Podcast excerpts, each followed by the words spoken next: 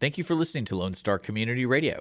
This program was broadcasted and recorded live from the LSCR studios in downtown Conroe, Texas. Lone Star Community Radio is supported by listeners like you. Donate and sponsor today. For more information on getting involved with Lone Star Community Radio, contact us at lscrstudios@gmail.com or visit us online at www.irlonestar.com. Hey, today we got a good one. We've got a local business owner, of course, and someone who's been here a long time. We've got John Hernandez from H Wheel and Tire, and he is going to talk a lot about what he's seen Conroe evolve into from what it was and some of the facelift he's seen from just upgrades and different things like that, and the influx of people, of course, through the growth. He's very excited about the future and just how he got into this business and how he's just comes from a family of hard workers, work ethic, entrepreneurs. Just he's got it in his DNA, and it's fun to watch the passion he has for it. So I hope you enjoyed this episode.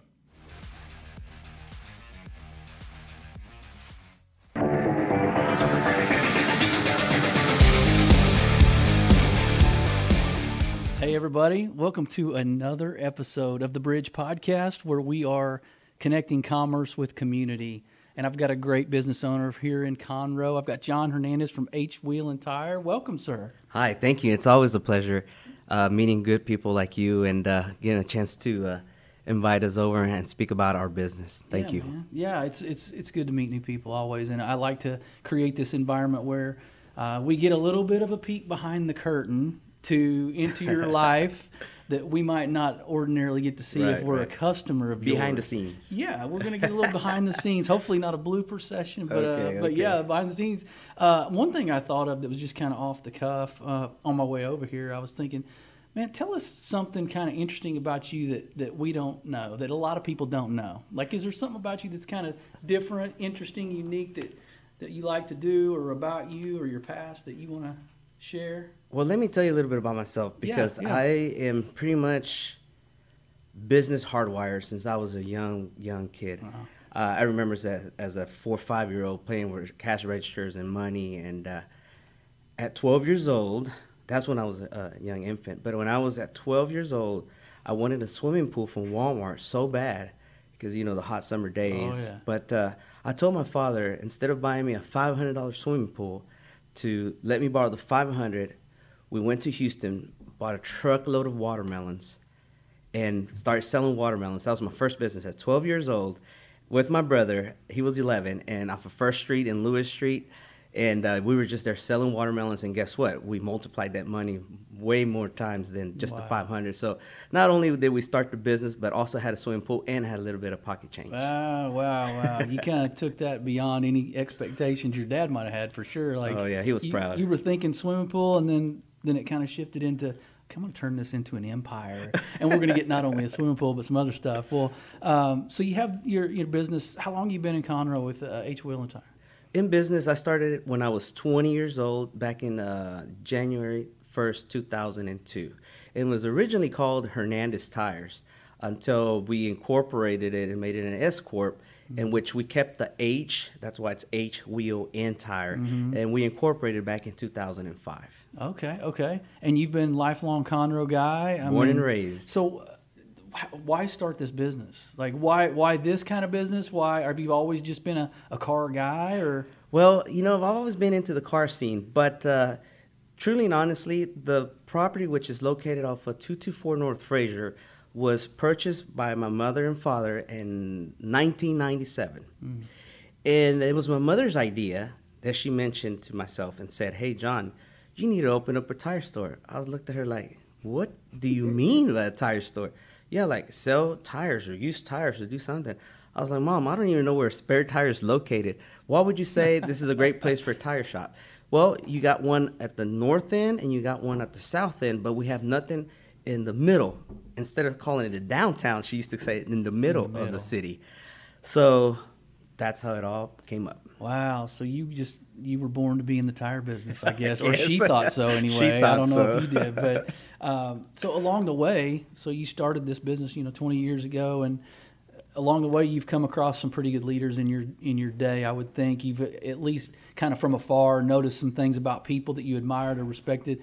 Talk about maybe anybody that helped you, like anybody you considered a mentor, I mean, a leader that you try to emulate in your business. Well, aside from God being our principal founder, we have our parents. And I say we because I include my brother because he's my 50% owner. But my mom and dad have always been the backbone to us. You know, they brought us up with good Christian beliefs. They told us not to steal. They told us, you know, the proper way to grow up, you mm-hmm. know, and how to be righteous and not cut any corners, you know. So I can say that those were my mentors, my first mentors, right? Obviously, once you start the business, I had no one mm-hmm. whatsoever to guide me or help me or try to, you know, give me some business advice or, you know, when you're in business, it's not just business. It's your emotions get involved too, you know, because now that you're depending on your own, mm-hmm. you know, now you got to worry about how to pay the rent, the light bill, the water bill, you know, and stuff like that. But as, you know, God is good. And as time progressed, I have ran into a few people that, like, for example, Orlando Saldaña, he was an adjunct professor at U of H. I met him at the age of 24 years old. And I told him my dream, what my goal was to one day open up a big tire store. And man, I was very grateful to meet him. And he's one of my biggest influencers to get me to where I'm at now.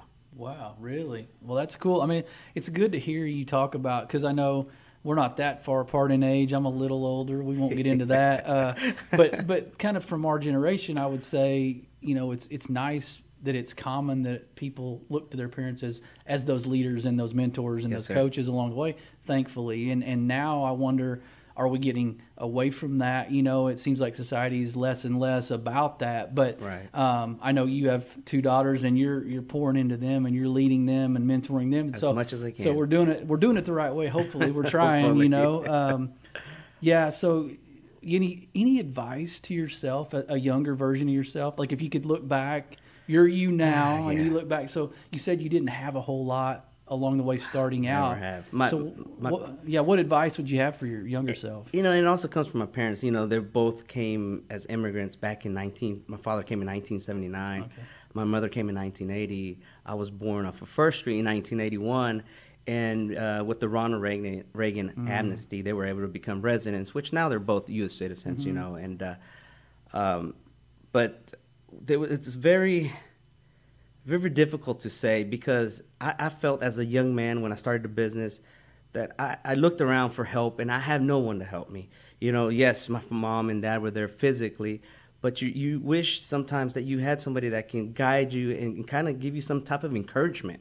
You know, listen, this is what you need to do. You need to be patient. Mm-hmm. So if I can go back and tell myself as a 20-year-old what to do, is to be patient. I'm the type of guy that like to go and get it, you know, and work as hard as I can because I have those good, strong genes, work ethic genes in me. Yeah. But if I could tell myself one thing is to calm down, be patient, and, you know, let God and you work, and he works in mysterious ways. Yeah. So let him guide you, and he always leads you to success. Yeah, and I don't know, I mean, 20-year-olds, you hear that now, you know, you need to be... a little more patient, most likely, but we didn't grow up in so much of a microwave society, you know, I mean, a little bit, but now it's like every thumb click has some information and some return, yeah, so we don't really have to be patient, right. Unfortunately, but no, I like that advice, because patience can be one of those virtues that you, like, carry your whole life. It's not just for young people, and so you and I probably still battle with some of that today.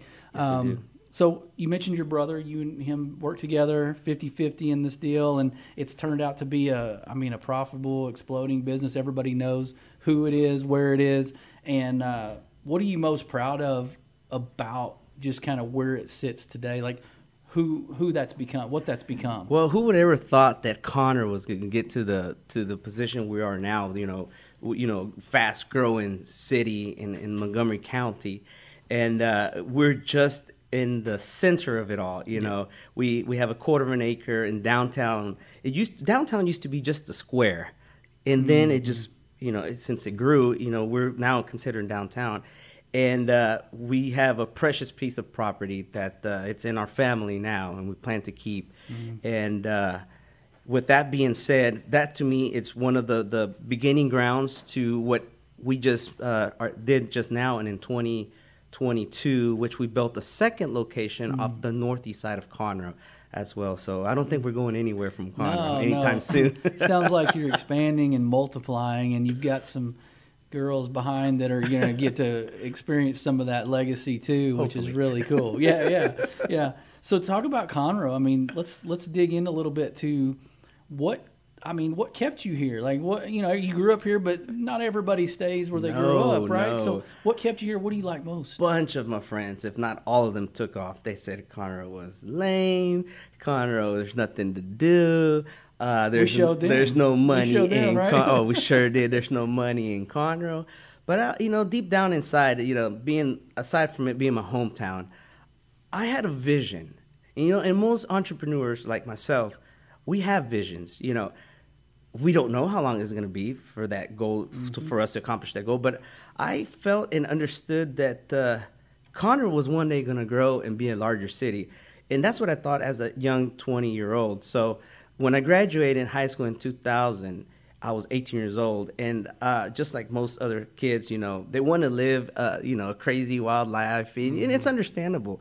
Mm-hmm. You're at that age where you're full of energy and full of dreams. But I felt that I didn't have to go anywhere. For some odd reason, I felt that this was my hometown. This is my city. And it was going to grow to be what it is now? No, I had no idea.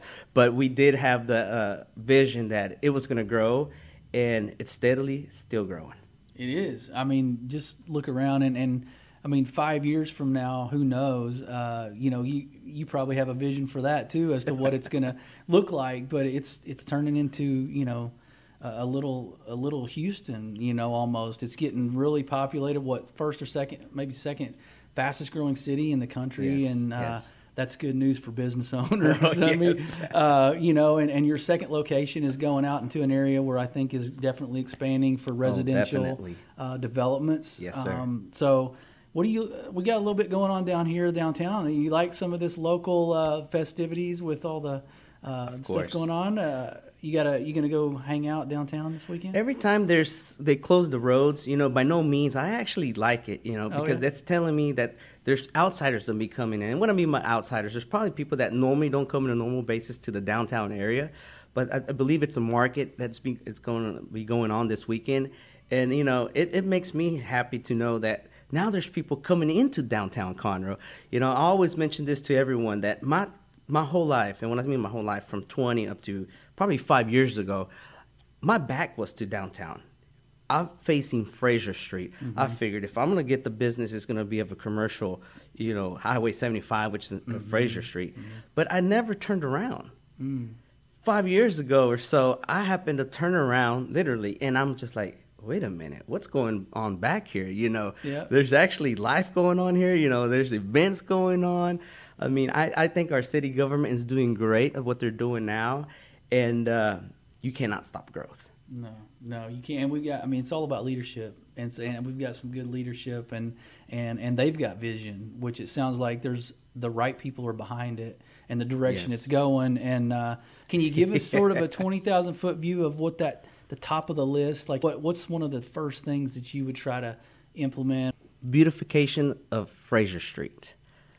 And I say that because if you go up and down North and South Fraser Street, there's a little bit of road damage here and there, maybe even some drainage issues in some areas, especially down by the Catholic Church on Fraser Street.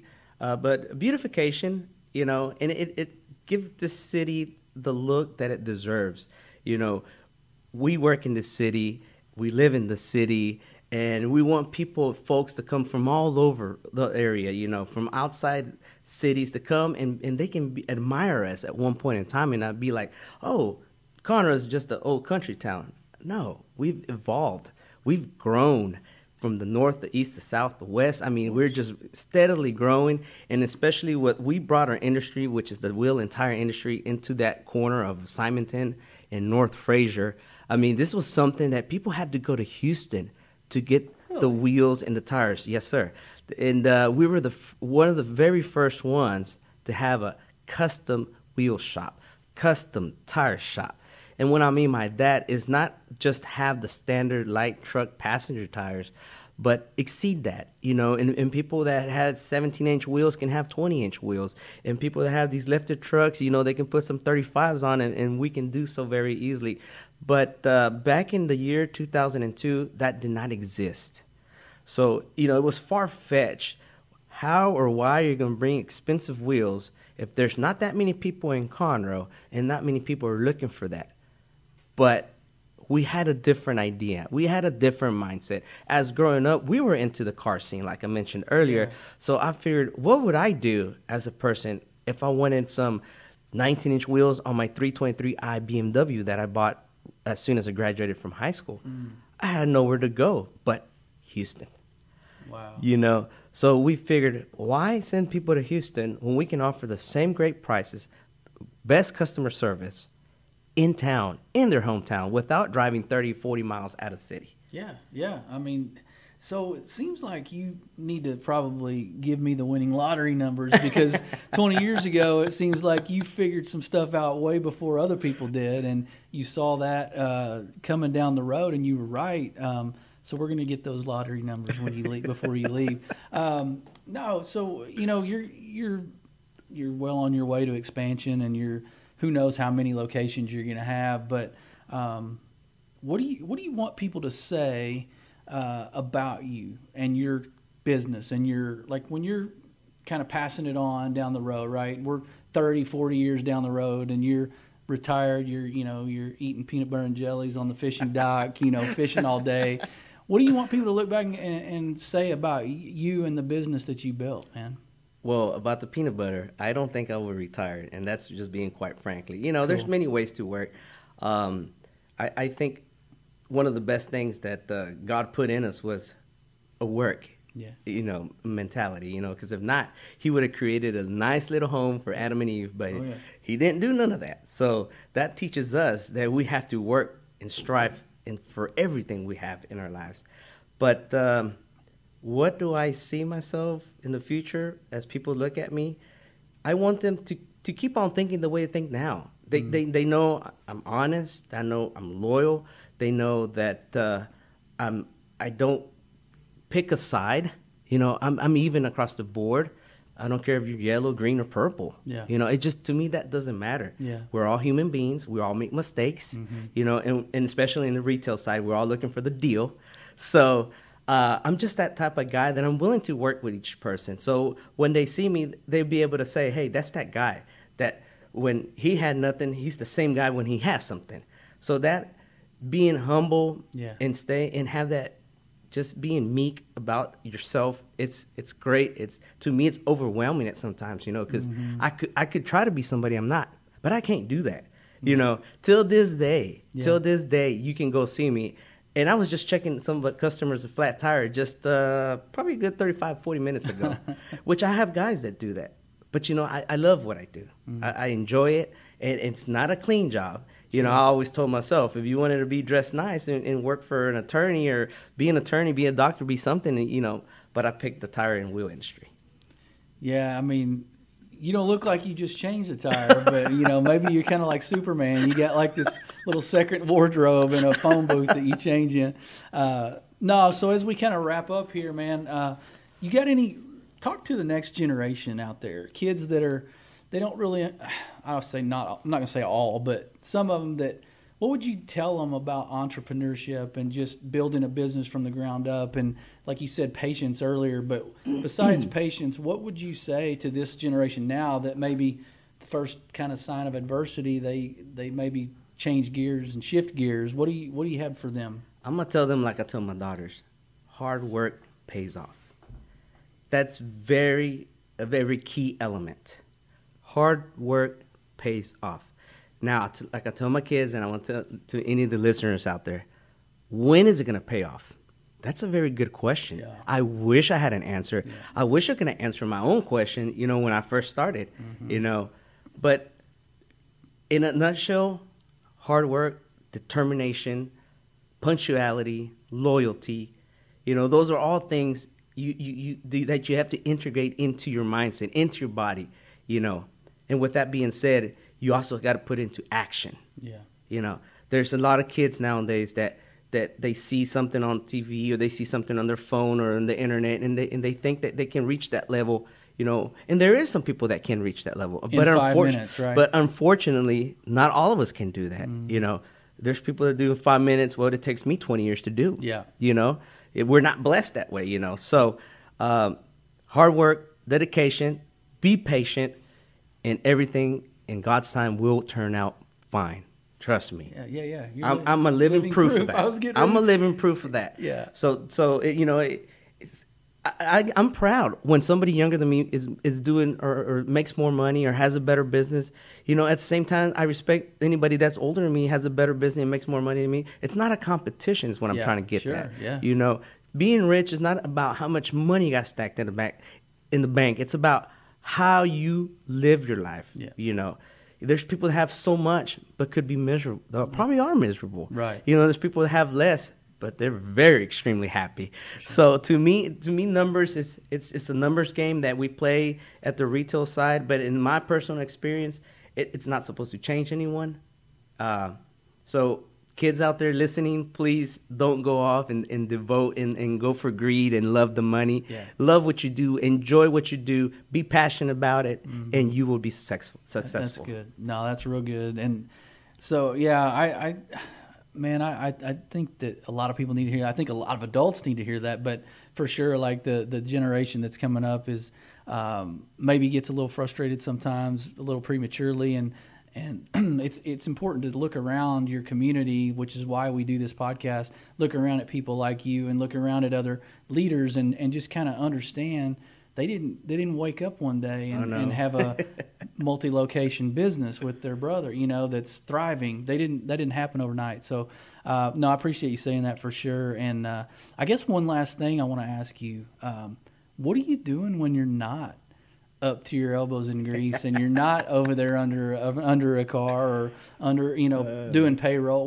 What do you do when you're out just kind of on your own, just chilling?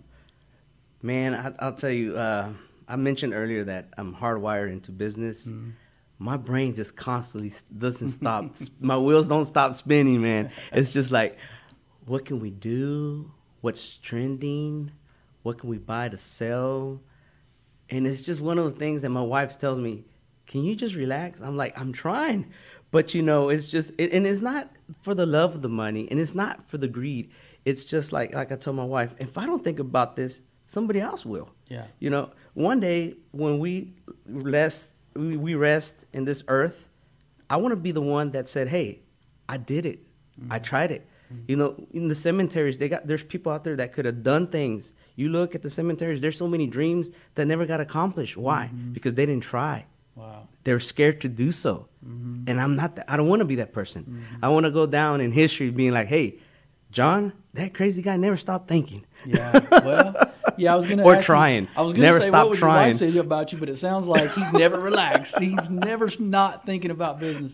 No, it's good, man. I appreciate you coming today. This has been a blessing for me. It's been an honor to get to meet you, and I know it's been great for the audience. And so till next time, he's been John Hernandez. We've been The Bridge Podcast. Stay connected.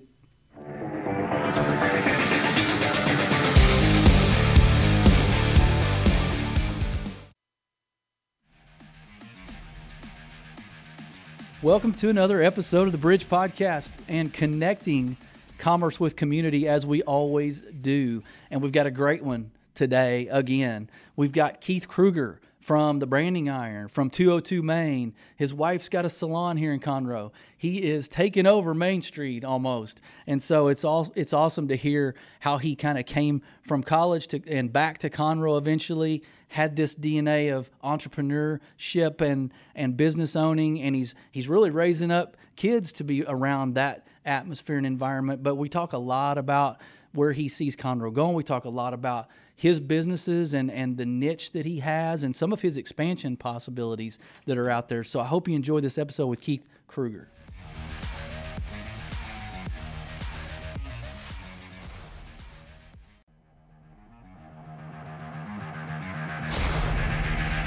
Hey, welcome back to another episode of the Bridge Podcast, connecting commerce with community. And we've got one of our great community leaders, one of our business owners here. We've got Keath Krueger. Welcome to the show, man. Hey, man. Thank you for having me. I appreciate it. Yeah, it's good to meet you, man. I heard a little bit about what you got going on, just kind of started getting to know some of the things you got your hands in. And so for the audience, man, tell them kind of how you came up through the ranks in Conroe or where you're from and just kind of how you got into business and that kind of thing. Yeah, so I was born and raised in Conroe. So I've been here my whole life pretty much. I ventured away for college, but I didn't go far. I went to Stephen F. Austin in Nacogdoches. And once I was done there, I decided to open my first business, and I opened it in Waco. And it was a business with mobility products for elderly people. Mm-hmm. And so I basically went to Waco because they had good demographics. Yep. So that's where I started my first business, and I was there for about 3.5, 4 years, and then moved back to Conroe, and I opened Branding Iron, which basically we do screen printing and embroidery type wholesale stuff, and then we also have a men's goods store where we support local people, and everything in the store is American made. A lot of unique gifts, unique handmade gifts, things like that. Really? So yeah, we started that. We really started the retail store when we moved to downtown. So we had we felt like it was a unique space for it. And we felt like there were so many, antique shops or girls' boutiques. We wanted to kind of have, the men's boutique. So it's fun for me because, it's all stuff that I like. So everything that we put in there is something that, we found. We know the, the background of it. We know where it's made. And it's all unique. It's not stuff that you're going to find really like at Academy or something like that. And when did you open Branding Iron? We opened in 2004. Okay, been a while. Yeah. And so the men's store is kind of a spin-off, is it right there in the same location? Yep. Okay, well, I got to check that out. So, man, it's amazing what is going on around here that I don't know about. So, that's why we do this show. I mean, I'm not the only one. So we're trying to get that out there and let people know you're there. And I think you also got a real estate license and did that for a little bit. And so you and your wife are both really business owners, entrepreneurs in the community. When you opened in 2004, man, talk about a little bit of kind of what the complexion of the city was like then versus now. I mean, we're talking almost 20 years later. Like, it goes without saying it's probably tripled in size. But talk about kind of how you watched that evolve. Yeah, I mean, it's totally different. I mean, the amount of people that are just flooding to this area is pretty crazy. I feel like when we first opened, you had to have your core group of customers, and you just had to, it was all like repeat business over and over again. And now I feel like there's so many people here, you're getting new business all the time, so you still have to be dedicated to keeping, your good customers and stuff like that, but the influx it's obvious everywhere. How many people are moving to this area and need goods and services of all types.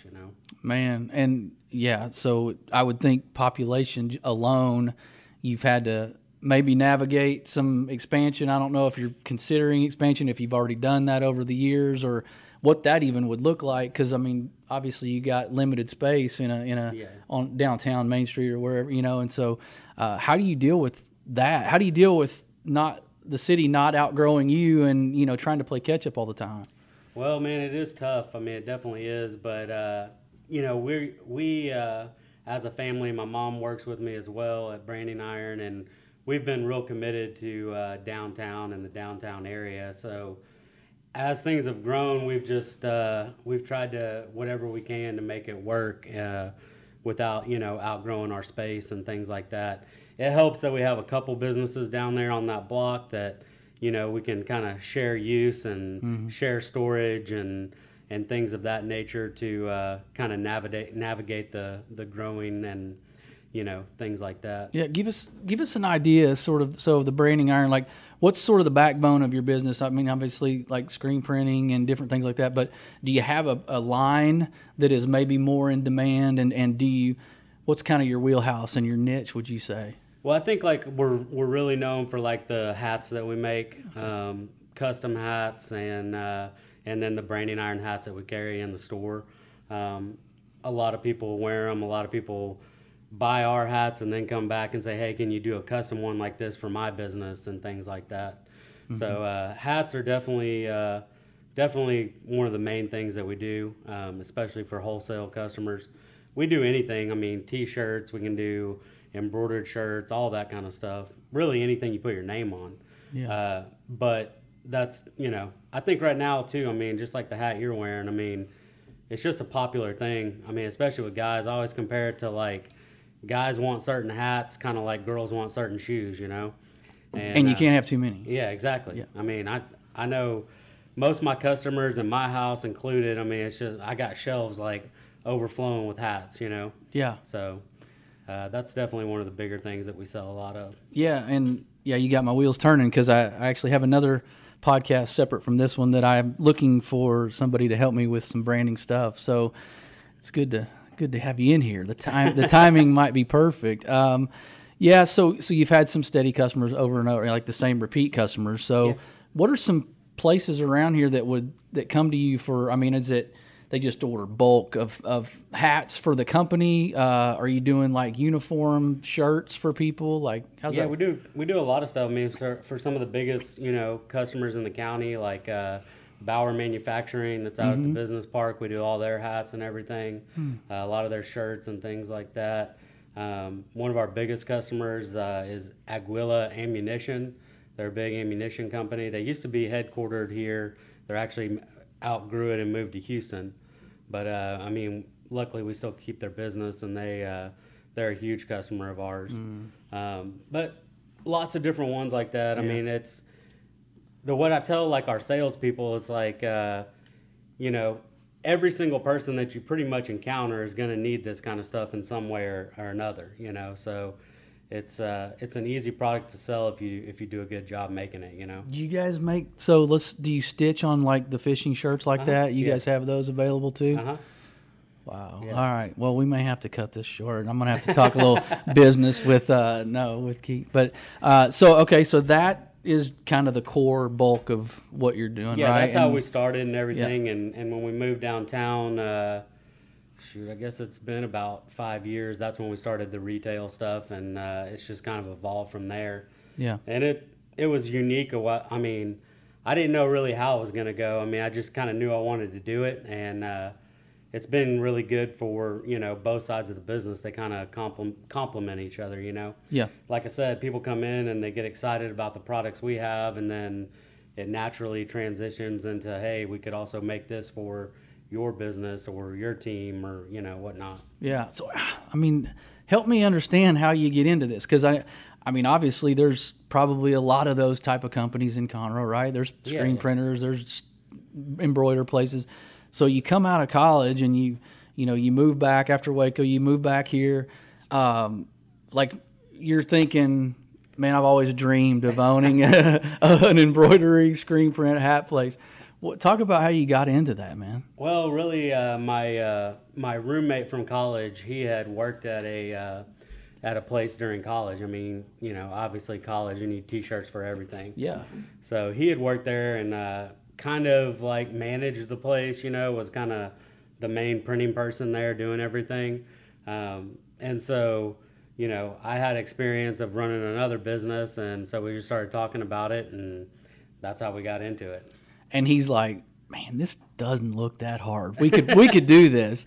And then you get into it. It's just like anything else. From afar, it looks easy. And you get into it and realize, oh, there's numbers, there's ledgers, there's accounting, there's payroll. Oh, yeah. So, all right. So are you've always considered, you mentioned you owned another business at one time. So you consider yourself just kind of, you want to be your own boss. Pretty much. I've never worked for anybody else since college. So that's a beautiful thing. That's good that you can do it. Not everybody can do it, and the people that want to. Tell some of the, like the audience that are listening. Maybe there's a group of guys out there that are considering something, you know, to go out on their own. I mean, what advice would you give them if they don't think that they're an entrepreneur? They don't feel like they're minded that way. What would you say to them? Man, I would just say to jump, you know. To go for it. you know, bet on yourself.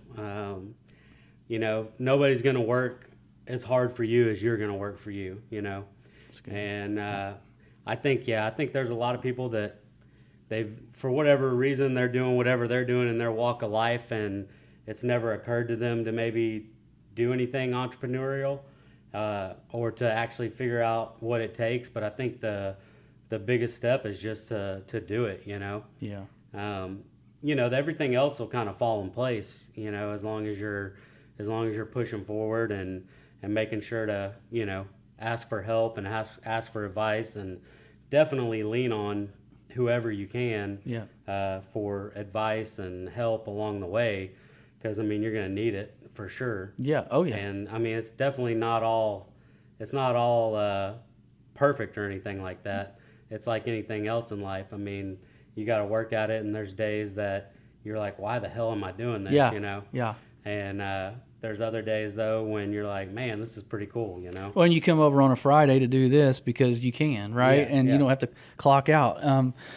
So I think guys are, I would say too, to your point, like if you can identify what you're passionate about and then find gaps in an area of need, like maybe there's a need and there's nobody filling, and that lines up with your passion, like there, go do it. Because honestly, if you love doing it, you're probably going to make it work. Yeah. And I don't own a business, but I will tell you, it's been on my mind lately. And so maybe that was for me to just do it, you know, but there's a lot of fear associated with it and uncertainty, but you started early enough where you could have been a little riskier probably. And you jumped in and did it, and it just kind of took off. But, are you, so how is it, I'll get a little personal here. Sure. You and your wife own these businesses together. Uh-huh. How's the dynamic? Like, for those of us that wonder if we could really work with our spouse, like, how does that work out? Like, do you see each other all the time, every day, or do you try to carve out time for yourselves? She stays pretty busy. I mean, she still does hair, has a lot of her own clients and things like that. So she stays really busy with that. And then we have two kids as well, so she's busy, you know, running them around a lot of times too. And so it's not like we're nonstop, like working side by side. That's and good. All this stuff. So she's got her deal, you got your deal, and then we come back and huddle up, right? Yes, exactly. Very nice. Very. How old are your kids? My daughter's she just turned 15 yesterday, and then my son is 11. So. Nice. Okay. Dynamics of parenting and running a business, like they're learning the business, I would think, and maybe even helping out occasionally. Yeah, they do a little bit. So do you you guys, I don't know, talk to the audience a little bit about, because there's a lot of people that are probably in the same situation. Yeah. Like, are you intentionally trying to get them to learn? Now, granted, the younger one maybe not quite there, but 15, like it's time to maybe learn about debits and credits and you know, payables and receivable. Like, I don't know, do you get intentional in that way at all? Yeah, we do a little bit. I mean, she is involved in a ton of stuff too, so you know, she stays pretty busy with school, and she's in the academy and she's in band and theater. She's going a lot too, but we've talked about it, and we're trying to get it to where she can pick up some shifts and stuff at 202 and, you know, start learning, you know, what it takes to, you know, have a job and things like that. And but no, she's definitely geared that way a little bit too. So we'll see. Really? But we'll just see. But I mean, the main thing with the family and the businesses is we just try to still do a lot of stuff together. So like, even if I have to be up there working, you know, I was there last night because we had the Thirsty Thursday thing in downtown, and we just had the kids come up there and they hung out, and you know, they're just involved in it, you know. So that's awesome.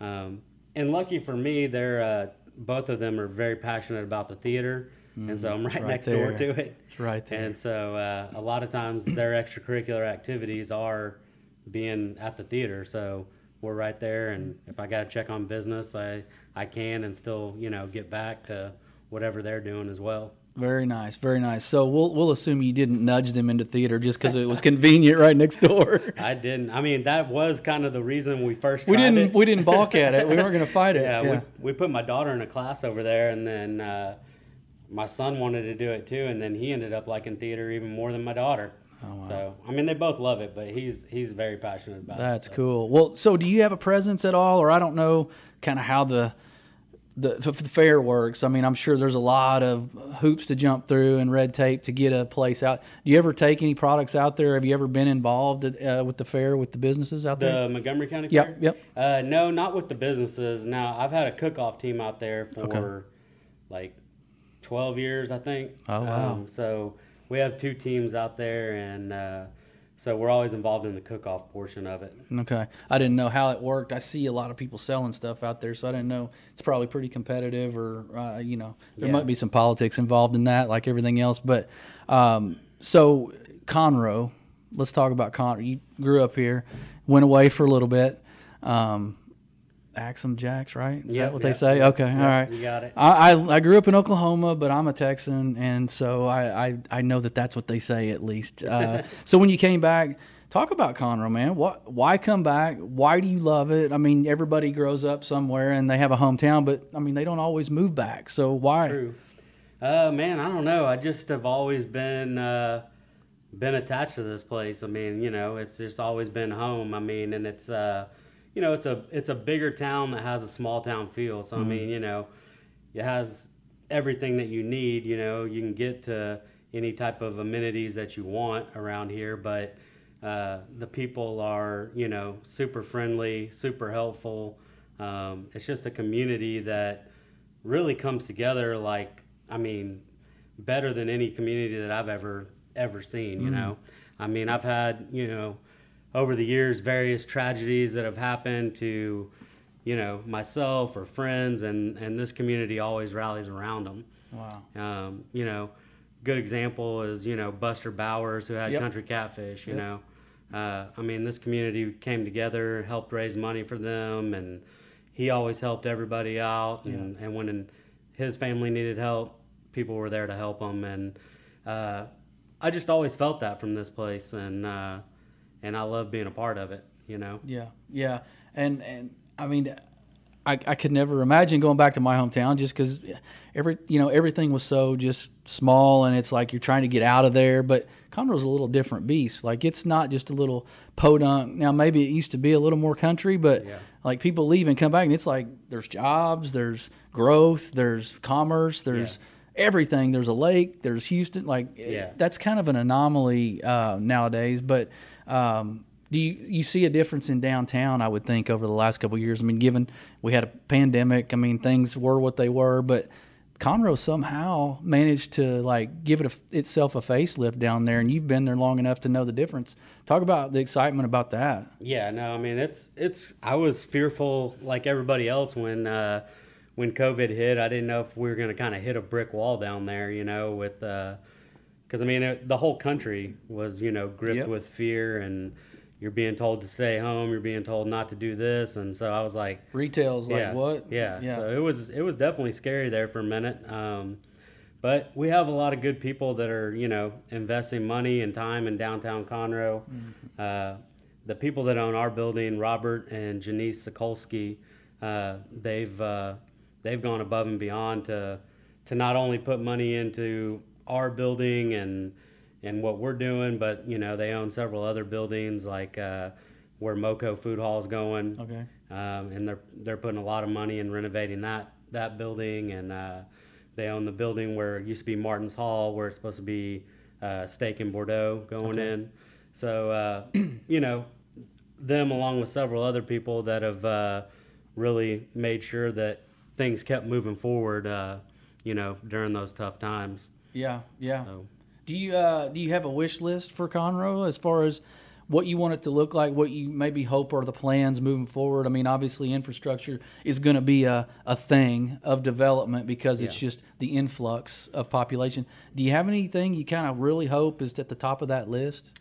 Well, man, I really like the direction that downtown's heading, because I like everything down there is a unique business. You don't have a bunch of chains down there, which I personally like. Yeah. I mean, we have enough chains if you get out to I-45 or whatever, But and there's nothing wrong with chain restaurants or chain, retail stores. But it's nice to go somewhere where it feels like you're not going to replicate this exactly somewhere else. It's more intimate, you know? Too. Yeah. But I mean, my biggest wish list is more retail and stuff downtown.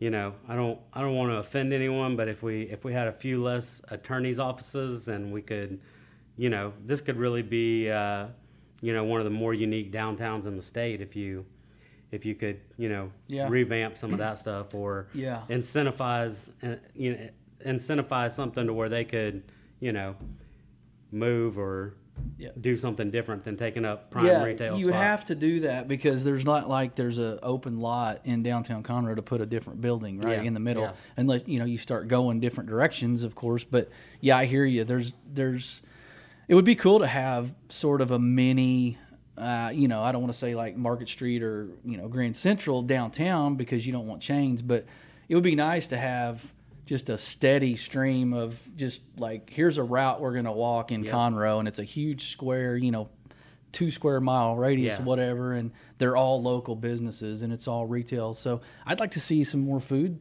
stuff going too, you know, that's more local feel maybe. And I know we've got some really good ones down here.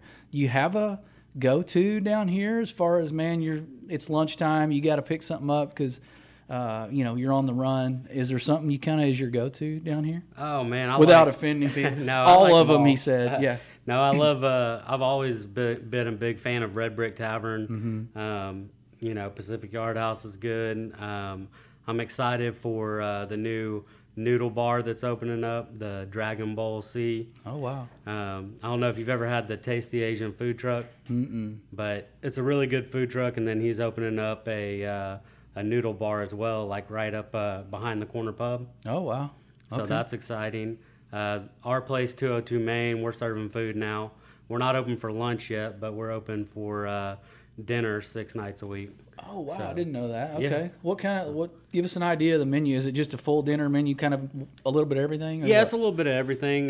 You know, we don't have a huge kitchen, so we don't have a huge menu. Yeah. But everything on the menu is really, really good.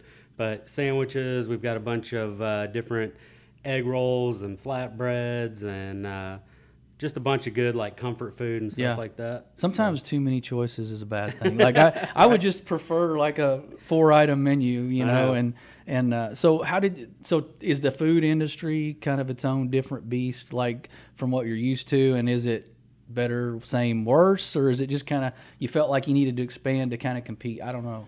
Yeah, no, we felt like we needed to expand to, you know, I mean, serving food, it's a lot better. You can keep people there longer.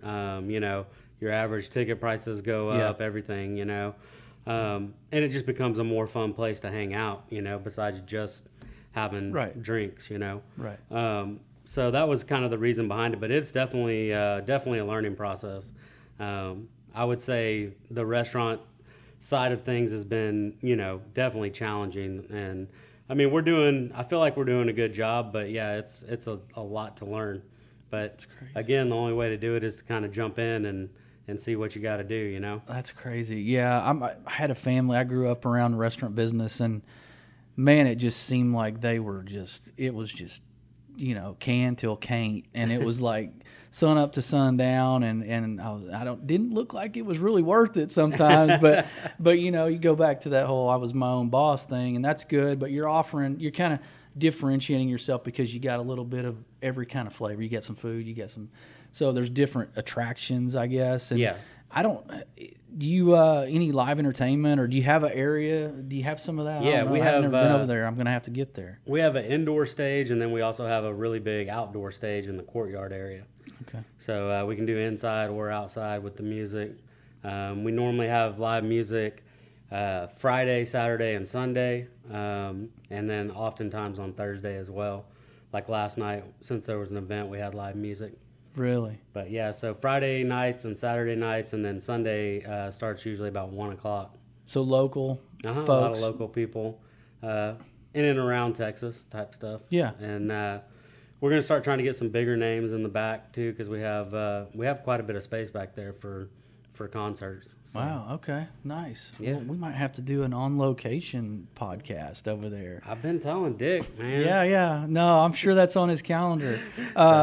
So how's the fair affect anything with your with that side of your business? Like, people are kind of going out there for the next week or so. I mean, do you see anything? Does it affect y'all at all? There's a little bit of influx of business, just people more out and about and things like that. We definitely pick up customers for that for Branding Iron, and people want to get, their stuff branded and stuff for out there. And so just before I came here, people were picking up shirts and stuff. And really? Yeah. That's awesome. So, yeah, it definitely gets everybody in the community excited. Yeah. Well, so are you, as we talk about Conroe and just kind of what's going on, you mentioned what your wish list might be. What is a concern for business owners as you have this sort of incremental growth? Like, we are outrunning the nation in growth, right? Fastest growing city in the country. So what is a concern for business owners that are local, that want to keep that local flavor, obviously, which downtown is, we're going to keep that, I think. But, so do you have any concerns? Do you have any kind of growing pain fears that are out there? Well, man, I'd always just say, like, it's kind of that thing, like, walk before you run. Yeah. A lot of times when things are flying and going fast, you skip some of the basic steps trying to go too fast. And, those kind of things can get you in trouble and, make things harder than they had to be. Yeah, what? Give us an example. I would say, like, even as we've been trying to kind of roll out 202 with food and everything, we've been trying to take it like slowly instead of open up right away 7 days a week, lunch, dinner, all 100 items on the menu. Yeah, exactly. So I've been trying just to take it slow and make sure that everybody knows what they're doing on the basic steps before, just trying to push it so hard that you're making a lot of mistakes, Yeah. And on top of that, right now, I mean, we're still facing a terrible shortage of people that want to work, So it's hard to. We really don't have the people right now. Really. To roll it out super fast, So you're feeling that too. Yeah, that's everywhere. Wow.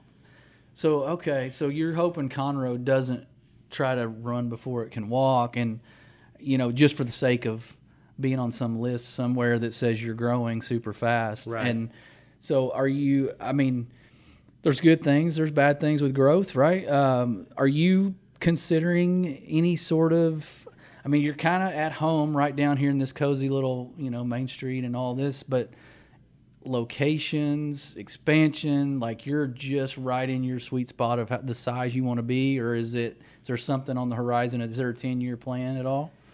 No, not really. Right now, I'm just trying to master this new business, but I'm sure as that happens, then that kind of stuff could definitely come up, as far as expanding or potential second locations and things like that. But like I said, I want to make sure I'm doing everything right with this one before I get to that point. Yeah, and in that at that time, so you have something your daughter can take over, right? She's out of college, She's got a degree, and there you go. She lands right into a business. So yeah, but it doesn't maybe sound like that might be what she's real passionate about right now. So yeah, we'll see. Yeah. Sure. Well, man, let's say there's people here as we kind of close up here this conversation. There's people that have moved to Conroe, obviously. Let's say they didn't go to school here, been here maybe 3 or 4 years. Give them a couple of things that you're most proud of about the city. If you were going to sit people down and go, man, you really don't need to take this part for granted. This is what, and then, hey, here's how I suggest you getting involved in the city. Because like you said, we all kind of rally around each other. Help them feel like they can be one of those people who are from here. So okay. 2-part question. Yeah. Number one, one of the things I'm most proud about the city is their commitment to the arts. A lot of people don't realize that what we have here with having 2 theaters that are putting on productions and shows, and one that's like, so classical in the Crichton. Mm-hmm. People don't realize that. But a lot of places locally, you have to go into the big city like Houston or something like that to get quality entertainment like that, and they have that right here in Conroe. So with both the theaters, the Crichton and the Owen, mm-hmm. they're constantly putting out shows. So each of them do 6 shows a season. There's also the Conroe Art League and all the stuff that they do. So, I mean, there's a big commitment to the arts here, and a lot of small towns don't have that. Mm. So I think it's a very unique thing that we have, and that it's really nice that the city and everybody is committed to helping those programs. And then the second part, what was the second part? Yeah, so if you're going to have somebody that's new to the community feel more like they've been here, maybe that they're organically part of the family, yeah. what can they do to sort of get out there and take steps to be active? Yeah, I mean, I would just say get involved in really any type of programs. But, I mean, you know, one of the nonprofits that I'm involved with is Project Mentor. Mm. And what a friend of mine from high school named Angela Matthews, okay. she started it, and it involves all the schools in CISD. And it's kids that are struggling or may not have 2 parents at home, and you just go and you meet with them. At the school once a week, you have lunch with them. But a program like that, I mean, I've been a big supporter. I'm really passionate about it because you're giving back to kids, but at the same time, those kids are giving back to you, and the program gives back to you. Mm-hmm. So it's like you get plugged in. It's just like anything else. If you get plugged in with a church or you get plugged in with, yeah. you know, a club or whatever, but, you know, if you can get plugged in with something where you're giving back at the same time, that's kind of the best of both worlds, you know? Yeah, for sure. And I have a friend that teaches at Oak Ridge that is in charge of their mentor system or the mentor program. Yeah. So, yeah, that's fairly new, is it not? Yeah, I mean, it's it's been growing. Yeah, I mean, she's been adding on to different schools over the years. Yeah. I've actually been doing it, I think, since it started, so... My first kid was like in the 5th grade when we met, and then we went all the way through graduation. Wow. And we still meet up and see each other, you know, that's usually awesome. At least once a month. And just something like that, man. I mean, it's just something that it really does make you feel like a part of the community. You're plugging in with kids. You're plugging in with other adults that want to see kids do good. So, you know. Well, and to your point earlier about struggling to find people to work, like that might be a pipeline for employees too, like yeah, for local business owners. I mean, you walked this person all the way through. If they don't go to college, like there they are, yeah. and they might be available, and you might have a workforce right there if people pay attention. Yeah, absolutely. No, that's a great point. So, man, I've enjoyed it. Give us like a little, I don't know, 30-second commercial for all your businesses, and kind of have it. Let us know where to find you, what's exciting that's coming up for you guys, and just maybe hours and specials you got going on. Okay. So yeah, business number 1 is Branding Iron Custom Goods, located in downtown Conroe next to the Crichton Theater. You can find us online at shopbrandingirontx.com. We're open Monday through Saturday. 9 a.m. to 5 p.m. And then we're also open for any special events going on downtown. We stay open late and stuff. Then my wife's business is Switch Hair Studio, which is just a few doors down. And she's they're open by appointment only. So I think they're normally open Tuesday, Wednesday, Thursday, Friday, and Saturday. But yeah. Just depending on appointments. Mm-hmm. And then our newest business is 202 Main, which is a bar, restaurant, event hall, live music venue. And it's you can find us online at 202mainconroe.com.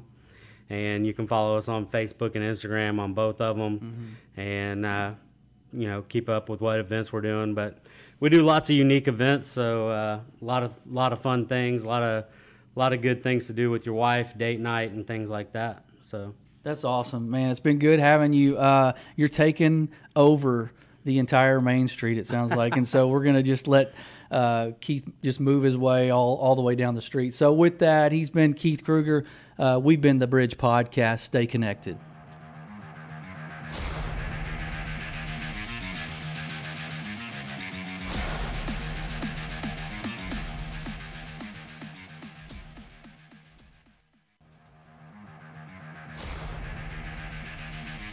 Hey, I hope you enjoyed this week's episodes of the Bridge Podcast. It was exciting to hear from two new people that you may not have known that well. I know I didn't, and it was just awesome to hear their heart for the city. So it was great to hear from Keath. It was great to hear from John. And as always, tune in on Tuesdays at 11 a.m. for the Bridge Podcast on irlonestar.com/TBPTX. Stay connected.